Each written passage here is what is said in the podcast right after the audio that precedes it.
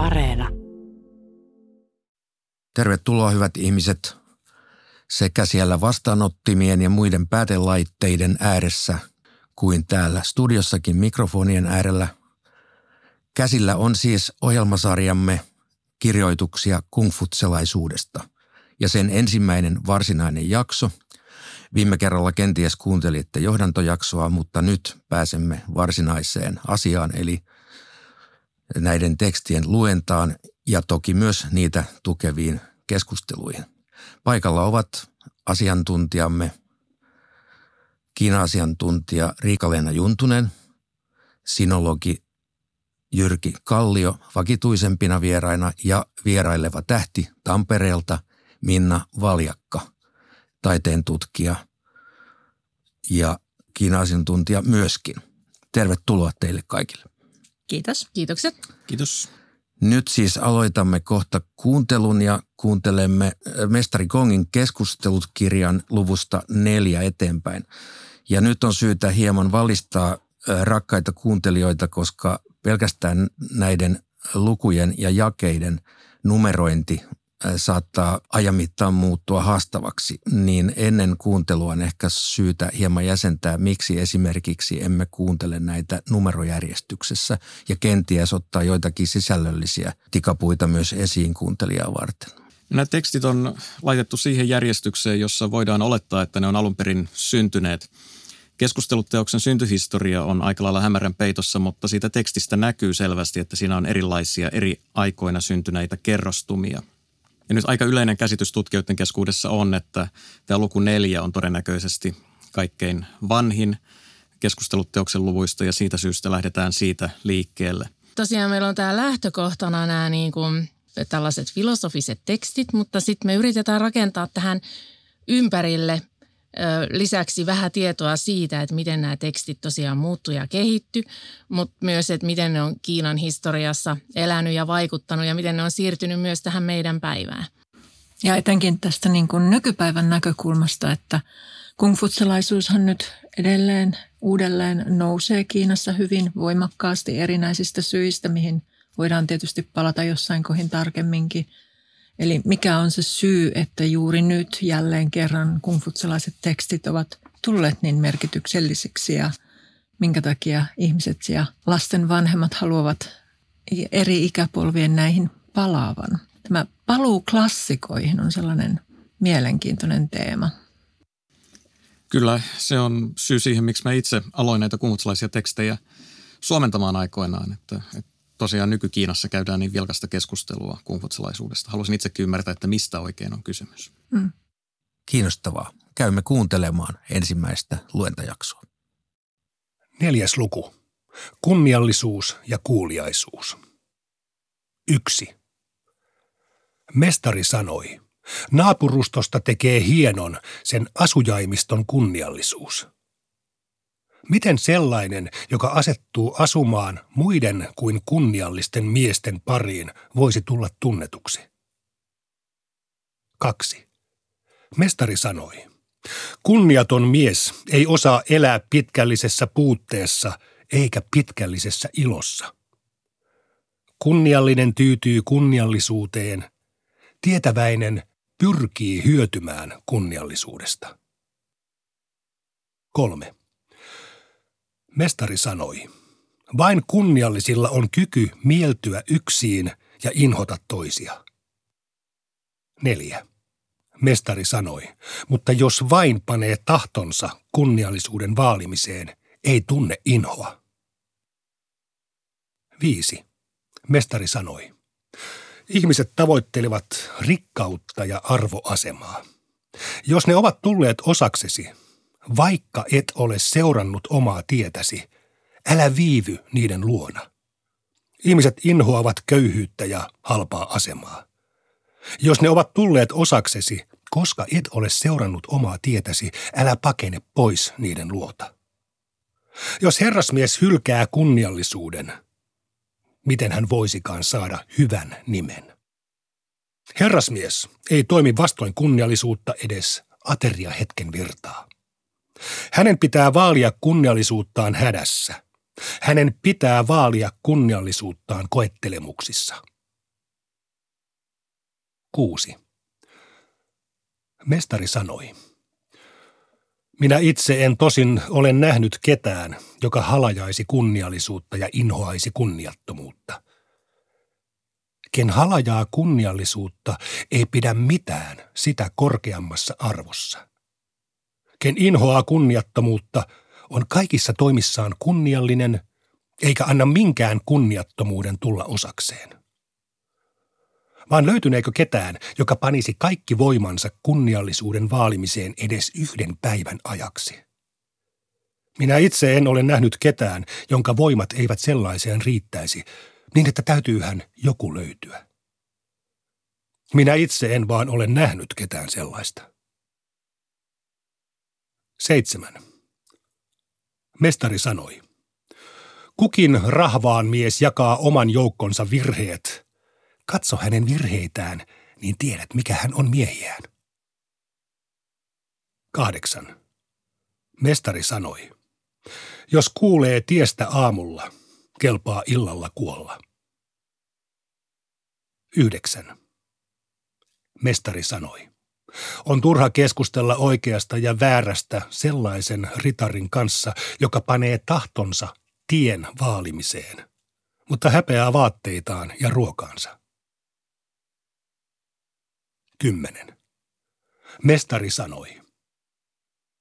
Herrasmiehen katsanto ihmisiin taivaan alla on sellainen, että hän ei pidä yksiä vihattavina ja toisia ihaltavina.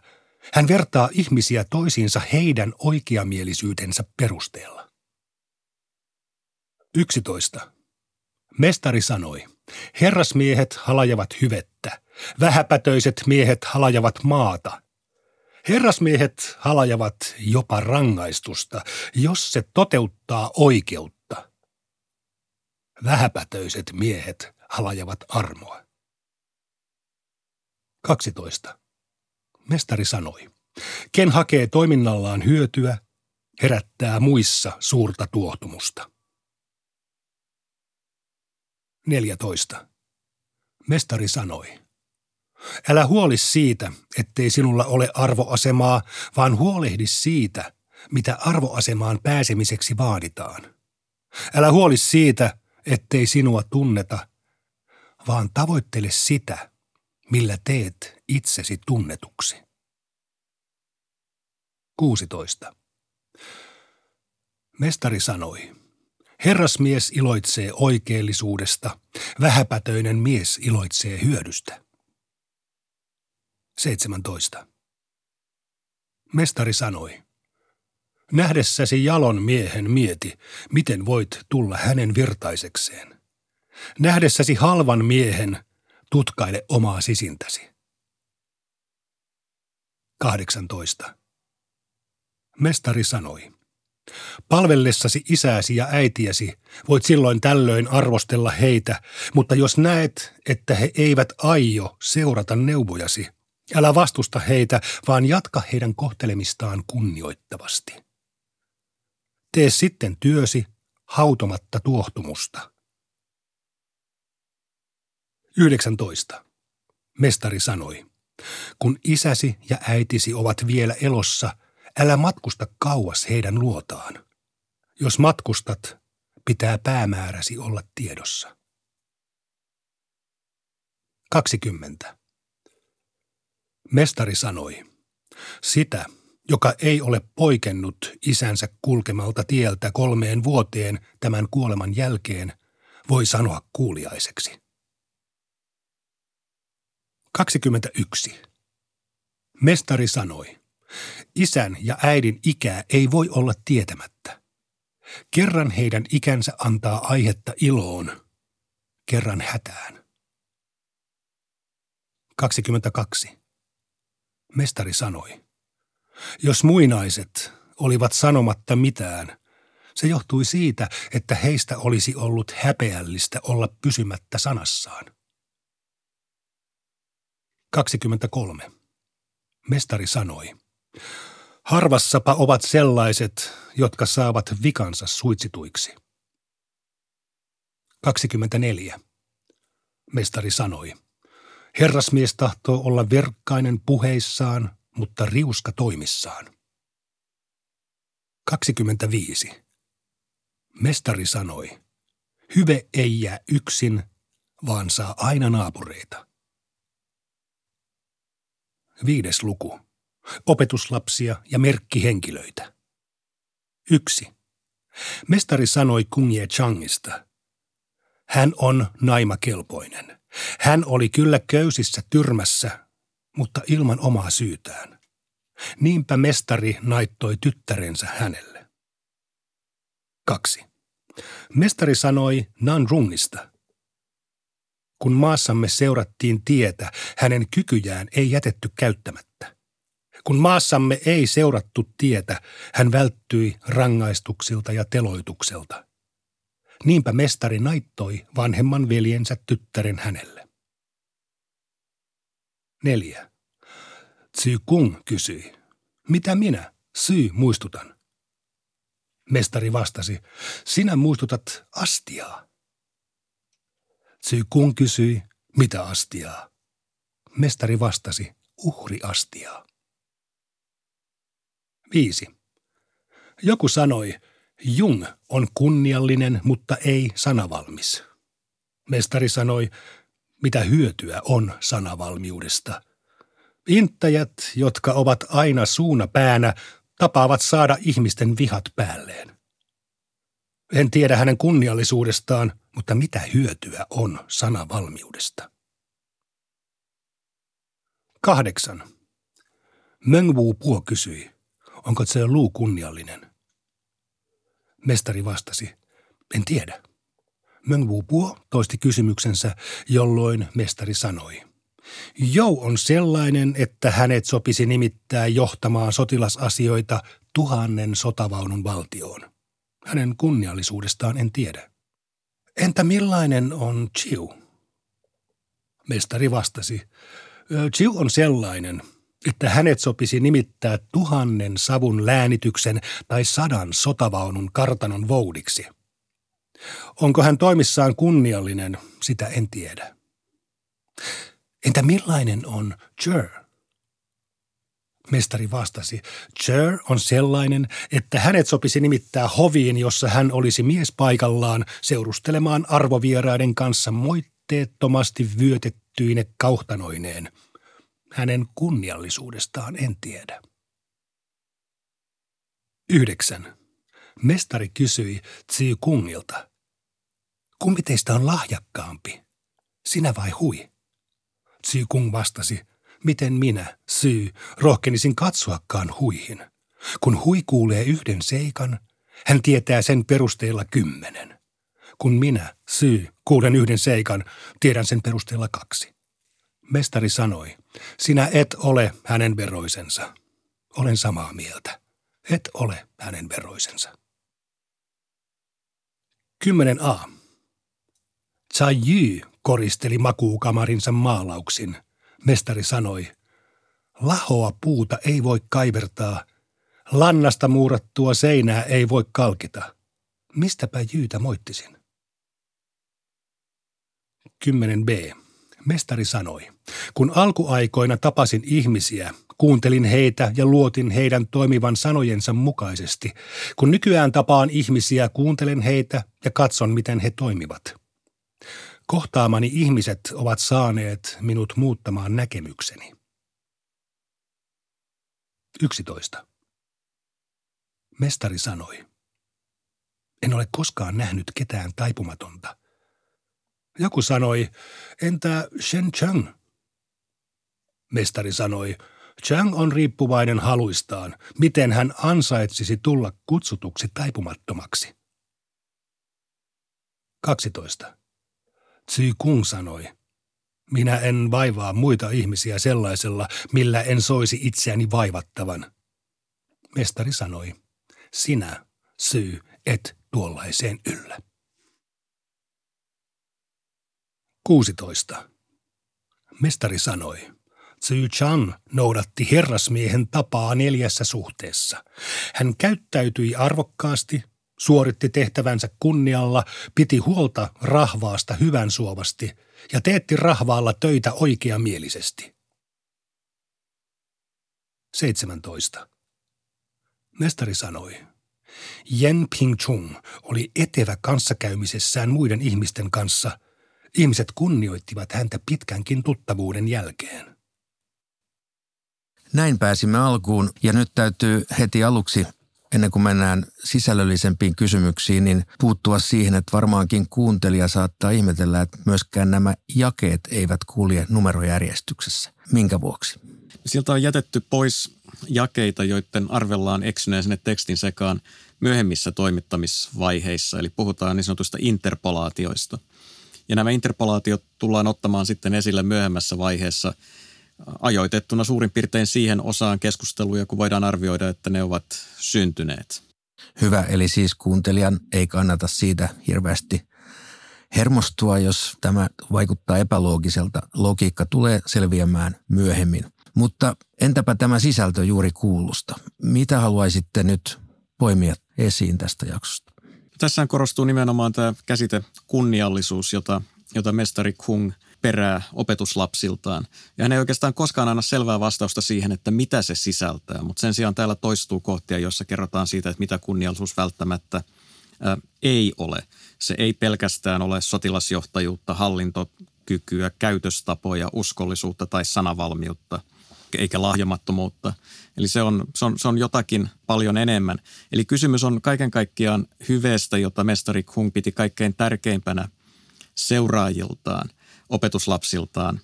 Ja näistä opetuslapsistahan mestari Kung toivoi virkamiehiä. Hän toivoi heidän pystyvän vaikuttamaan valtion hallintoon ja sitä kautta tuomaan sitten rahvaallekin paremmat olot.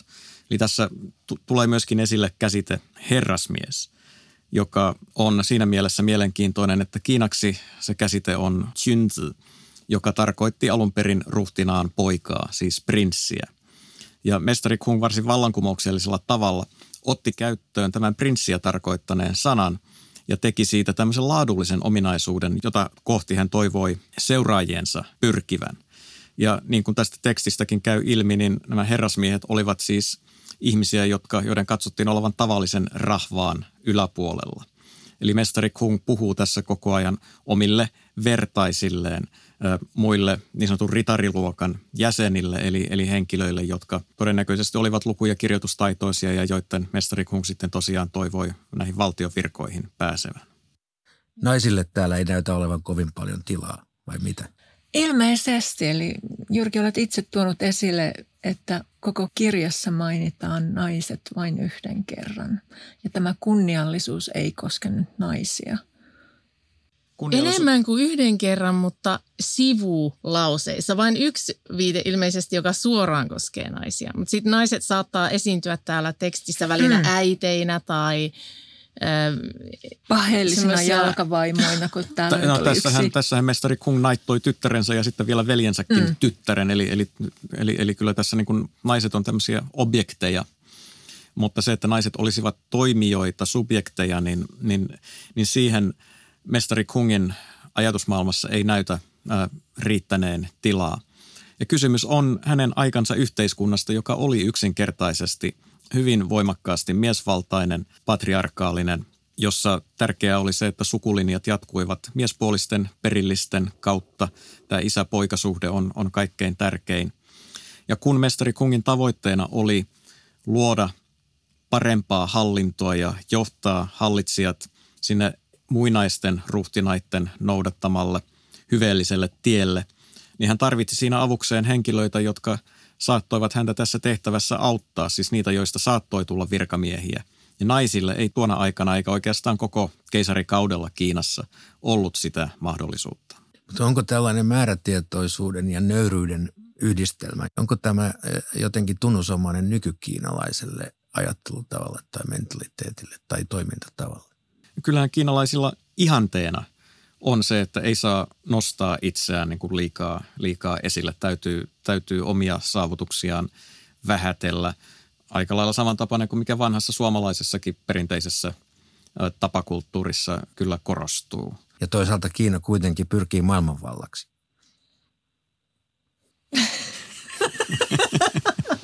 Kukaan ei halua tätä kommentoida. Näiden ö, ideaalihyveiden ja niiden ylläpitämisen lisäksi niin nykykiinassahan on hyvin voimakas ö, realiteetti pyrkiä eteenpäin, joka kasvattaa sitä kilpailua, sisäistä kilpailua ihan kaikilla tasoilla, ihan kaikilla asteilla, millä tahansa uralla, aivan sieltä päiväkodista lähtien, joka sitten näyttäytyy hyvinkin erilaisina nykyilmiöinä, jotka kaikki ei ole positiivisia. Ja vaikka tässä puhutaan nyt tästä virkamiesluokasta ja hyveistä ja kunniallisuudesta, niin onhan se ihan myös tunnettu tosiasia, että korruptio on ollut hyvinkin iso ongelma Kiinassa ja on edelleen. Ja myös sen oman sisäpiirin ja sen oman verkoston hyvinvoinnin ylläpitäminen, koska sosiaalista turvaa ei niin, niinkään sieltä yhteiskunnan puolelta ole saatavilla niin kuin meillä Suomessa – että nämä syyt voi ehkä selittää siihen, miksi se ideaali sitten näyttäytyykin hyvin rajattuna. Että ne hyveet ja huolehtiminen keskittyy siihen omaan verkostoon, siihen omaan laajennettuun sukuun ja niihin omiin kuanssi tuttaviin siinä ympärillä. Tämä on asia, josta kumhutsalaisuutta on kritisoitu ja voidaan kritisoida ihan perustellusti. Eli Eli Kumhut kyllä niin kuin nostaa esille koko ajan sen, että, että herrasmiesten, kunniallisten miesten pitäisi olla lahjomattomia ja, ja korkeamoraalisia. Mutta hän ei kuitenkaan millään tavalla sitten puutu niihin korruption rakenteellisiin syihin, jotka, jotka syntyivät tämän hierarkkisuuden ja, ja, ja näiden suhdeverkostojen kautta, joita taas sitten Kumhut piti kuitenkin kun aikansa yhteiskuntaan välttämättä kuuluvina, kuuluvina elementteinä. Miten kun Kiinassa kuitenkin tuo niin puolueeseen kuuluminen on ollut hirveän vahva edellytys tuollaisessa virallisessa hierarkiassa etenemiselle, onko sitä, ollaanko sitä muuttamassa?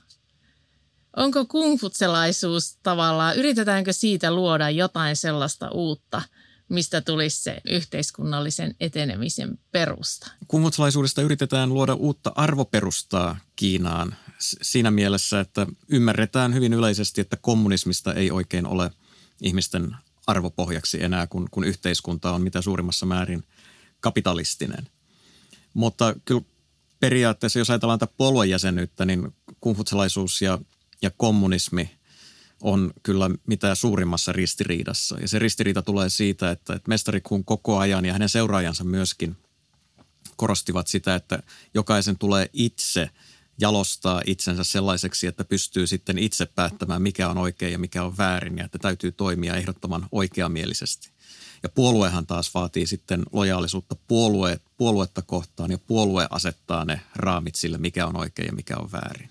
Mutta toisaalta kuuliaisuus nimenomaan palvelee mitä tahansa valtion hallintoa, joka pyrkii jossain määrin yksinvaltiuteen tai jopa autoritääriseen yhteiskuntaan kumhutlaisuus on, on tärkeä oppisuunta oppia tuntemaan meidän suomalaistenkin sen takia, että kumhutlaisuutta voidaan pitää koko Itä-Aasian tämmöisenä mm. henkisenä selkärankana. Varmasti on suomalaisten kuuntelijoidenkin hyvä tutustua näihin teksteihin, koska näitä mitä ilmeisimmin voi tulkita myös yleispätevinä eettisinä, suorastaan moraalifilosofisina suuntaviivoina ja hienona kirjallisuutena Jyrkin suomentamana itseäni hivelevät muun muassa tällaiset jakeet kuin mestari sanoi, hyve ei jää yksin, vaan saa aina naapureita. Kiitoksia teille ja kuulemiin seuraavaan jaksoon.